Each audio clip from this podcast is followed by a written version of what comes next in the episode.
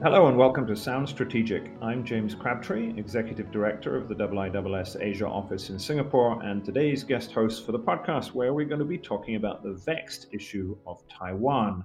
In the aftermath of the visit of Nancy Pelosi and the subsequent military exercises conducted by the People's Republic of China, Taiwan has been at the forefront of Asian and world geopolitical concern and I'm joined by three of my colleagues to look through what happened, where this might go, and what it means for relations between the United States and China. Joining me today are Meia Nouwens, the IISS Senior Fellow for Chinese Defense Policy and Military Modernization, Franz Stefan Gady, Senior Fellow for Cyber, Space and Future Conflict, and Henry Boyd, Research Fellow for Defense and Military Analysis. So let me start with you, Meia. You've just come back from Taiwan, and maybe during the podcast you can tell us a little bit about what you learned there but maybe set the scene for our listeners. We had the Pelosi visit and the subsequent military exercises. Have we, in a sense, reached a, a new normal on cross strait relations? Are things going to continue to be this bad in future? There's a yes and a no answer to this question. I think there's a yes answer in the sense that Beijing willing to push the boundaries on military activity around the island in ways that we hadn't seen in the past. So, a high tempo of exercises in terms of uh, naval and air exercises around Taiwan, pushing the boundaries further into Taiwan's air defense identification zone, but also, of course, very importantly, crossing what is known as the median line of the Taiwan Strait. And I think it's really important to note that in the past, although Beijing has officially stated that it doesn't believe a median line in the Taiwan Strait exists, it never really crossed those in uh, the exercises that it conducted around Taiwan. That's changed since Pelosi's uh, visit. So we now see nearly daily or um, every other day exercises, and many of those cross uh, this sensitive median line, uh, which is considered to be more provocative uh, in terms of the signal it sends to Taiwan, but also allies and partners. So I'd say yes in terms of the military new normal, but in terms of the political calculations and the economic calculations around this new normal, I'm not so sure. At the end of the day, I think we're still looking at a Beijing that has the same political and economic calculations with regards to a Taiwan contingency or forced unification, as President Xi has laid out on the table as an option if peaceful reunification doesn't exist. So, in that sense, concern around what the political and economic consequences of such an action might be for the CCP and for the Chinese economy should a potential attack on Taiwan fail to deliver uh, reunification, uh, I think those are still very much the same. Henry, let me turn to you. You you sit within our defense and military analysis program at the IISS and watch very carefully the Chinese military. What did we learn from the military exercises which followed Speaker Pelosi's visit it's an interesting question generally what we expected to learn from them we're never going to be a kind of a very clear blueprint of look at how we would attend to either invade taiwan blockade taiwan or conduct a full-scale firepower operation against them the assets used were relatively well known but the older more trusted parts of the pla infantry rather than some of their new capabilities and it was far more intended to be a, a, kind of a message of intent than anything else. I think, as Meia has touched upon, you do begin to see, both with the exercise themselves, but with the subsequent continuation of PLA activity, a slight change in flavour, a slightly more assertive stance by the PLA with regards to Taiwan, um, and a, a switch from their previous operations, which had kind of dallied in the sort of southwestern corner of Taiwan's ADIZ, to being a much clearer and more persistent crossing of the median line. There are kind of two things that strike me clearly looking at the one is so the scale of this exercise is not something you throw together at the spur of the moment. This is clearly not simply a an improvised response to Pelosi's visit per se. That one, the PLA has been conducting larger, large-scale multi-theatre command joint service exercises over the last few years. Our insight into public information about those exercises has become less frequent, and the PLA, as Myers noted in previous writing, that they've become slightly less transparent on that aspect. But it's worth thinking about was this essentially a demonstration that was always intended to be conducted at some point this year, maybe uh, looking ahead to Taiwan's National Day, and something that was merely brought forward or scaled up a little bit in response to Pelosi's visit? Also, I think it's worth considering how the PLA's pattern of activity towards Taiwan fits into their wider pattern of activity, both in the region and extra regionally. Even before Pelosi's visit, US officials, US observers of the PLA were discussing that the, the, the basically kind of outlining the fact that they thought the PLA had consciously decided to take a more assertive, aggressive policy in their, their dealings with other countries. That, that maybe that Beijing had, after some consideration in previous years, had taken a conscious decision to become more assertive and had increased the profile of the PLA within those activities, that this greater assertiveness was necessary to convey a message that they felt wasn't getting through otherwise, and that to that extent, is the PLA's actions towards Taiwan, both immediately after Pelosi's visit and subsequently, is that abnormal? Does that actually fit into a wider pattern of PLA activity elsewhere, if not directly, at least in kind of this broad sense? We've seen highly sort of public senses of, of PLA intercept capability with the Australians, an instance there. There are probably more activity of, uh, in a similar vein that doesn't go as closely reported that is isn't in the public domain. That's something I think is worth looking into. Is is uh, to what extent is their action towards Taiwan part of a wider policy from Beijing or part of a specific Taiwan related issue? Franz, let me turn to, to you, building on what Henry's just said. You're putting the finishing touches to a IISS book at the moment about future warfighting in Asia in the coming years. Did anything strike you about the Chinese military exercises before we go on to, to talk about, in a sense, what we've learned geopolitically from this moment, but on the military side? Thank you, James. Well, as uh, Henry pointed out, I do think that this has been part of the PLA's uh, regular summer exercise season. So I think perhaps it was scaled up as a result of the Pelosi visit, or it was, you know, the date was slightly changed. But such big military exercises require a lot of planning and preparation. So this was definitely not an ad hoc event just in response to Pelosi's visit to Taiwan. What struck me were essentially two things. First of all, I think one could observe a concerted effort by the People's Liberation Army to improve the realism of its training exercises. I think that could be observed to a certain degree.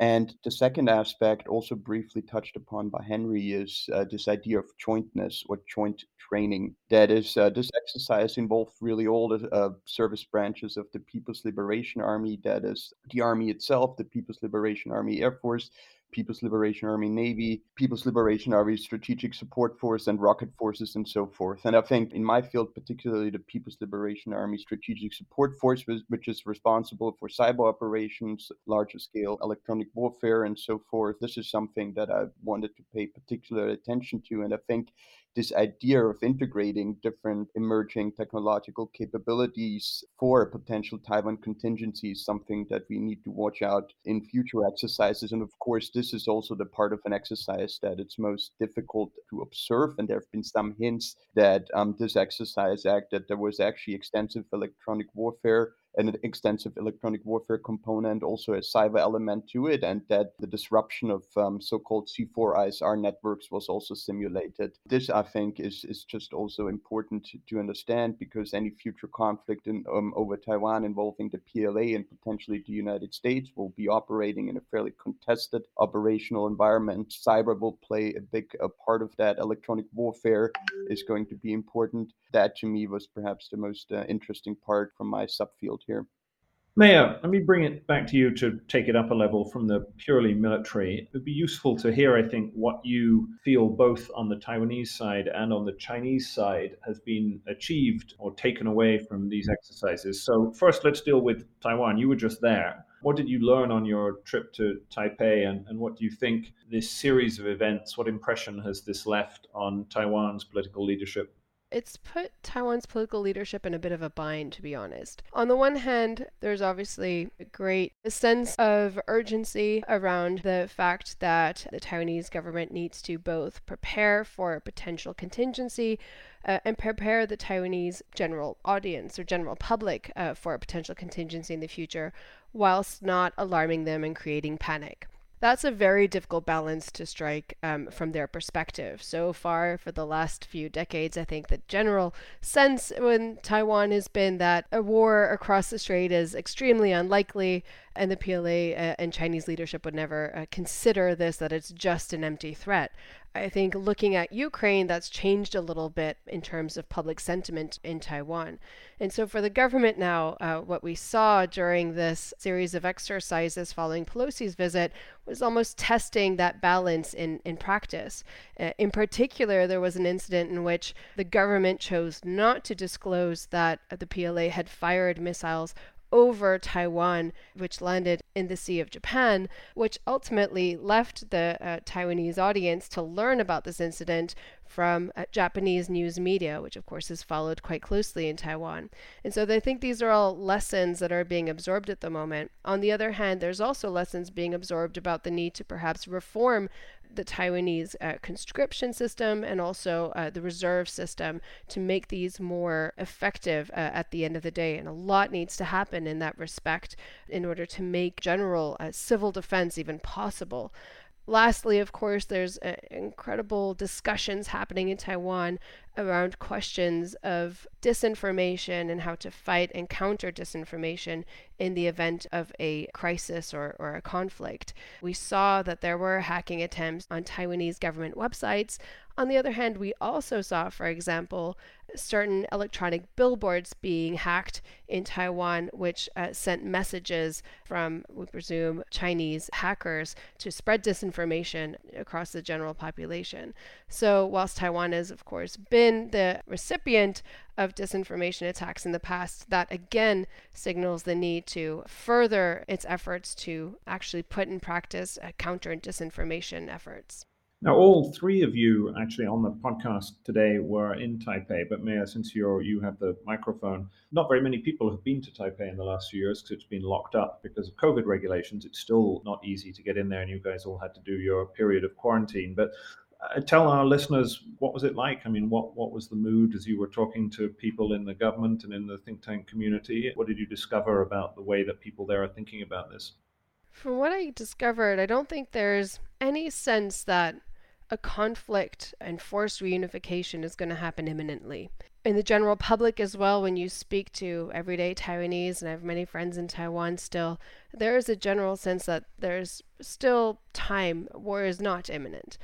On the other hand, there is the sense um, of urgency, I think, within the government, as I said before, to actually prepare better. There's also, of course, a, a discussion happening within the government about how to best coordinate and collaborate and work together with like minded friends and partners of Taiwan, uh, in addition to the United States. So there is a lot of movement, I think, within the government, but there's not a huge sense of panic, I think, just yet, which really struck me. If you look at, for example, uh, newspapers in Europe covering the post Pelosi exercises, you would almost get the sense that forced reunification and a conflict across the Taiwan Strait was going to happen next week, if not tomorrow that sense is very, very different in Taipei.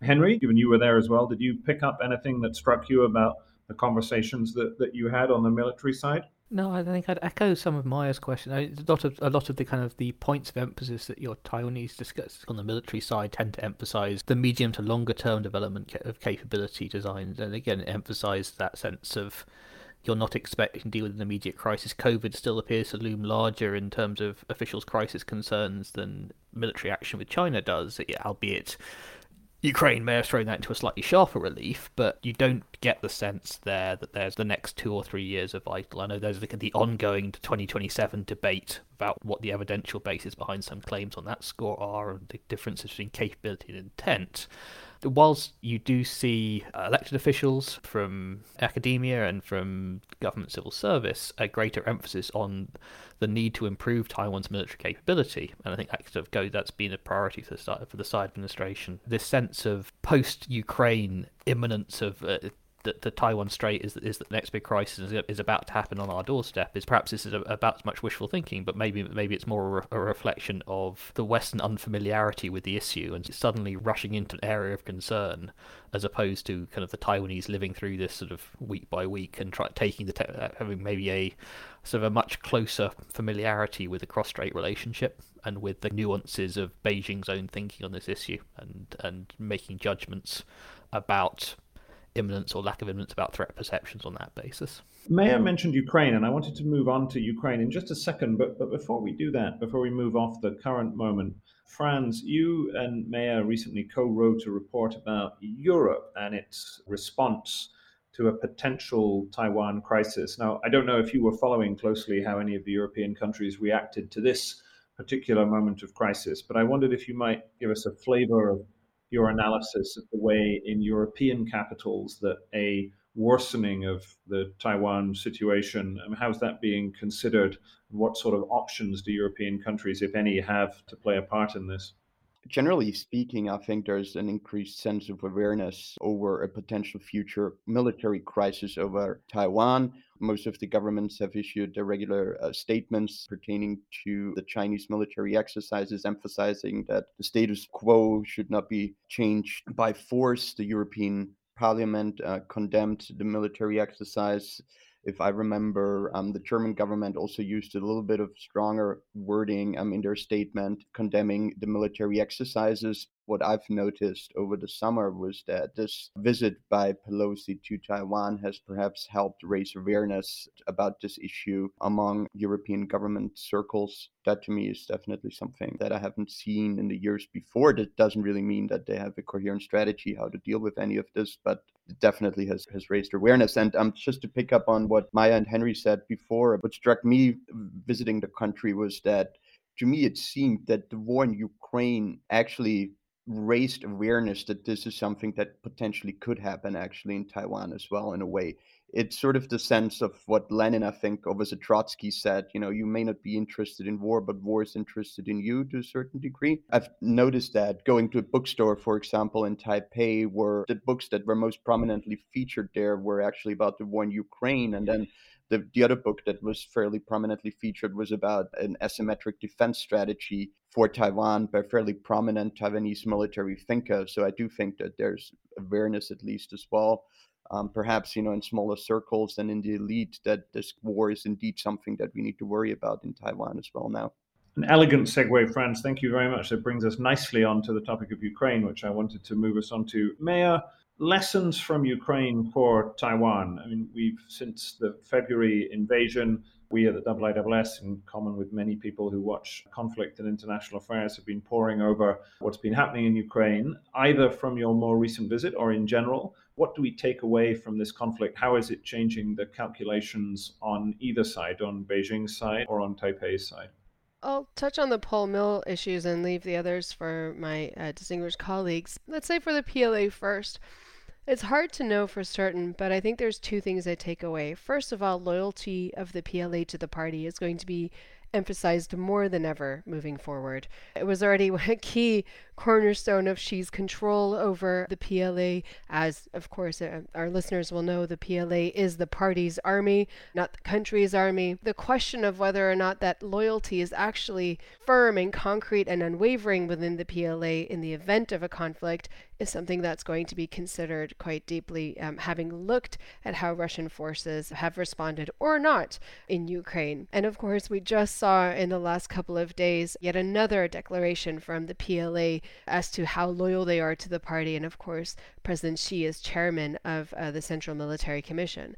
The second thing that I take away from that is the importance, from the PLA's perspective, of information gathering and information dominance in the event of a conflict. So, in terms of information gathering, the question that I think the PLA might be asking themselves is Is our understanding of Taiwan as good as the Russians thought their understanding of Ukraine was?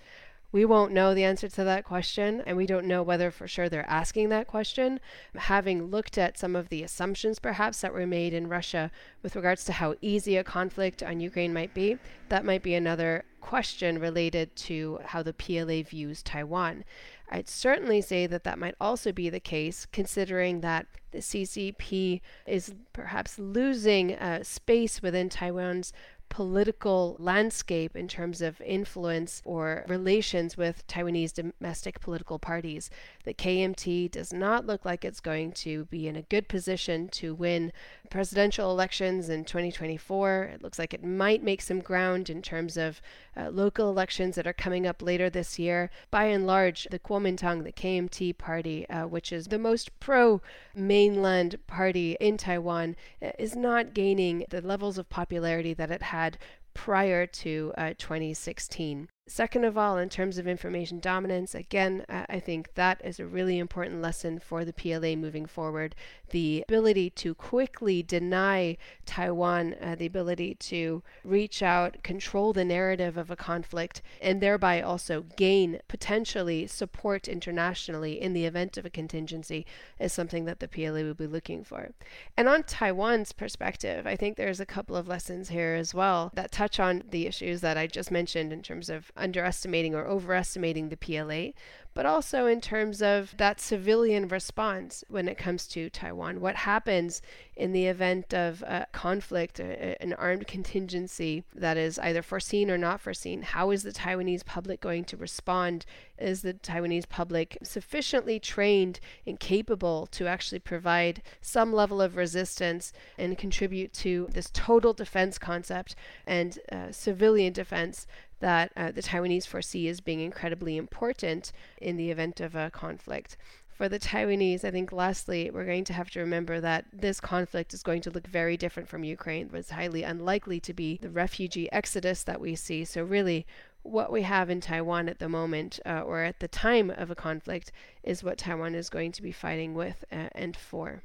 Henry, let me, in a sense, ask the same question to you, but on the military side. You've been watching Ukraine in great detail. What do you take out of that conflict that has relevance for a potential future conflict between China and Taiwan or China and the United States over Taiwan?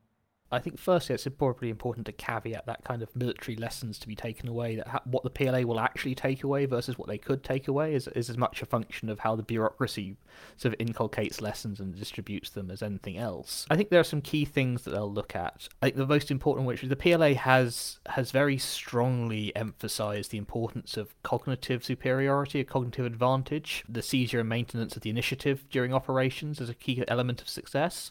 I suspect they'll look at Russia's operations in Ukraine as an example of the failure of that. Russia's attempt to decapitate the Ukrainian government early on by capturing or killing President Zelensky and his closest advisors will seem to be a key contributor to Ukraine's ability to resist. And uh, I think the PLA will will want to examine how successful Ukrainians were at being able to out adapt the Russians both early on in the conflict and throughout that area. The PLA will look at the Russians and think they were never able to achieve the cognitive advantage that we see as crucial. That's a key part of contributing to their defeat. On the one hand, that will re- I think probably re-emphasize PLA assumptions about the importance of the co- of cognitive advantage to their operations, but may also emphasize the, the challenges of getting it wrong and a degree of caution in terms of how that is implemented. I think a similar aspect probably applies to um, Russia's use of air power and long range firepower. So, a key part of the PLA's enabling capacity in an operation against Taiwan, their ability to write down both the Taiwanese own defensive capabilities, but also to deter or hold off um, reinforcement of Taiwan from uh, the United States or other other extra regional allies. Um, again, I suspect it'll be as much an emphasis on Russia's failure there will emphasize its importance to the PLA. They will draw the lesson if Russia had a stronger capability in that area, they would have been more likely more successful. But also the challenges that essentially this isn't this is not e- an easy capacity to bring up and simply having technological capacity in that area does not necessarily translate to operational capability. So two things i think that will not necessarily change the pla's mind about what they think is important for, for military operations against taiwan but may emphasize a greater sense of the importance of capability development of the full integration of training and equipment and operational concepts um, in terms of the, the, the way mission command is integrated into this capacity, the ability to deliver adaptability, to deliver effective cognitive advantage on the battlefield, it may also emphasize the longer term PLA desire for greater integration of artificial intelligence into their capacity in the longer term to try and counter some perceived disadvantages in terms of low level mission command amongst junior officers. All that being said, that kind of emphasizes against the way in which the PLA bureaucracy is capable of delivering some of those actions. Russia, probably pre Ukraine, thought they themselves had, had identified these these these important lessons and adapted to be able to deliver that on the battlefield. Um, as we've seen over the last six or seven months, they have become unstuck in a number of ways on that. That balance between reinforcing existing lessons, that kind of playing into an existing narrative and viewing lessons through a existing sort of structure of concepts and operational doctrine, but also that interplay between when do you think we're ready to do this? How do you judge kind of capacity in this area? How well is information flowing from military up the chain of command to, to ultimate political decision makers in the CMC? Is that flow happening relatively efficiently, and are the lessons being transferred unrestrictedly, or is there a level where the information reaching the top echelons of PLA and PRC decision making is somehow blurred, distorted, or kind of misconstrued Franz, same question to you. You have, for the IISS, been extremely active on Twitter, updating all of us on the, the latest comings and goings in the Ukraine conflict, in particular with your uh, future conflict goggles on. What have we learned from Ukraine that's relevant for a future cross strait crisis? Well, I think first of all, it's important to understand the difference between the war in Ukraine and the potential future conflict over Taiwan. In terms of complexity of operations, it's sort of comparing a soapbox derby to a Formula One race to a certain degree, right? Taiwan is just would be an immensely more complex operation that the PLA would conduct at all levels and across all domains. And uh, that I think is something to keep in mind. And I think to a certain degree, this is also serving as a deterrent, I think, to the PLA leadership, perhaps, and the political leadership, because at some point there has to be this realization that an amphibious assault operation or even a joint strike fire campaign against Taiwan is going to be much more demanding or demanding on the PLA than land invasion of a neighboring state, so to speak, without a water way in between that needs to be crossed. I think that alone, I think, limits also what lessons we can take from this conflict and apply to Taiwan. One of the main lessons when it comes to the cyber and space domains of the conflict in Ukraine is really the importance of the space domain, particularly for command and control purposes. I think the cyber story of the war in Ukraine still needs to be written, and there are definitely some lessons that can be taken from that domain and applied to Taiwan. At the beginning of the conflict, there's more and more evidence that the Russians conducted offensive cyber operations against Ukrainian uh, command and control networks and were quite successful with taking them down. And I think that's something that obviously would happen on a similar level um, when it comes to a, a war um, over Taiwan. And here, I think you know the importance of of the space domain, which is really fairly interconnected with the cyber domain, becomes also critical here, particularly when we look at what future technological capabilities we need to look at in order to prop up deterrence in the Taiwan Strait. And I think the workshop that Meia Henry and I um, held in Singapore a couple of days ago, one piece that I thought was particularly interesting is the quantum technology aspect of future emerging technological capabilities, particularly quantum sensing. And quantum sensing will be potentially fairly important in a future conflict because it reduces the dependency on space both the United States and Taiwan, but also China would be enormously dependent on space, uh, that is satellites for um, the precision guided weapons, also for navigation and other fairly important military tasks. If we can reduce the dependency on space, I think that's something that all sides will want to pay close attention to in a potential future conflict. And I think this, to me, paired also with what Henry said about you know the use of artificial intelligence and how this can be integrated in targeting cycles, whether that's of kinetic or non-kinetic nature, is going to be really really critical when it comes to trying to prop up deterrence, at least you know field new capabilities over the next 10 to 20 years by the PLA or the United States or Taiwan or anyone else who's going to be involved in conflict over Taiwan in the future. So, final question to you, Meia. Let's look forward a little bit. It's going to be a, a, momentous month in October for China watchers as we head to the 20th Party Congress, and then we await to see not just the membership of the new standing committee and indeed its leader, but also what kind of Chinese leadership we will get in the aftermath of, of this moment in the political calendar. So, how are you watching that? And to the extent that anybody knows what's going to happen, what are you expecting? That's a great question. Again, I don't think anybody knows what's going to happen. As we've seen in the last week, there have been some wild rumors circulating the media about whether or not a coup was taking place in China and whether or not Xi Jinping was in lockdown under house arrest, uh, which all uh, have turned out to be untrue. So I think we're really hitting peak speculation time when it comes to China watching. That being said, there are some key members of the Central Military Commission that are of retirement age. So what I'll be watching for is uh, whether or not we'll see significant changes within the Central Military Commission.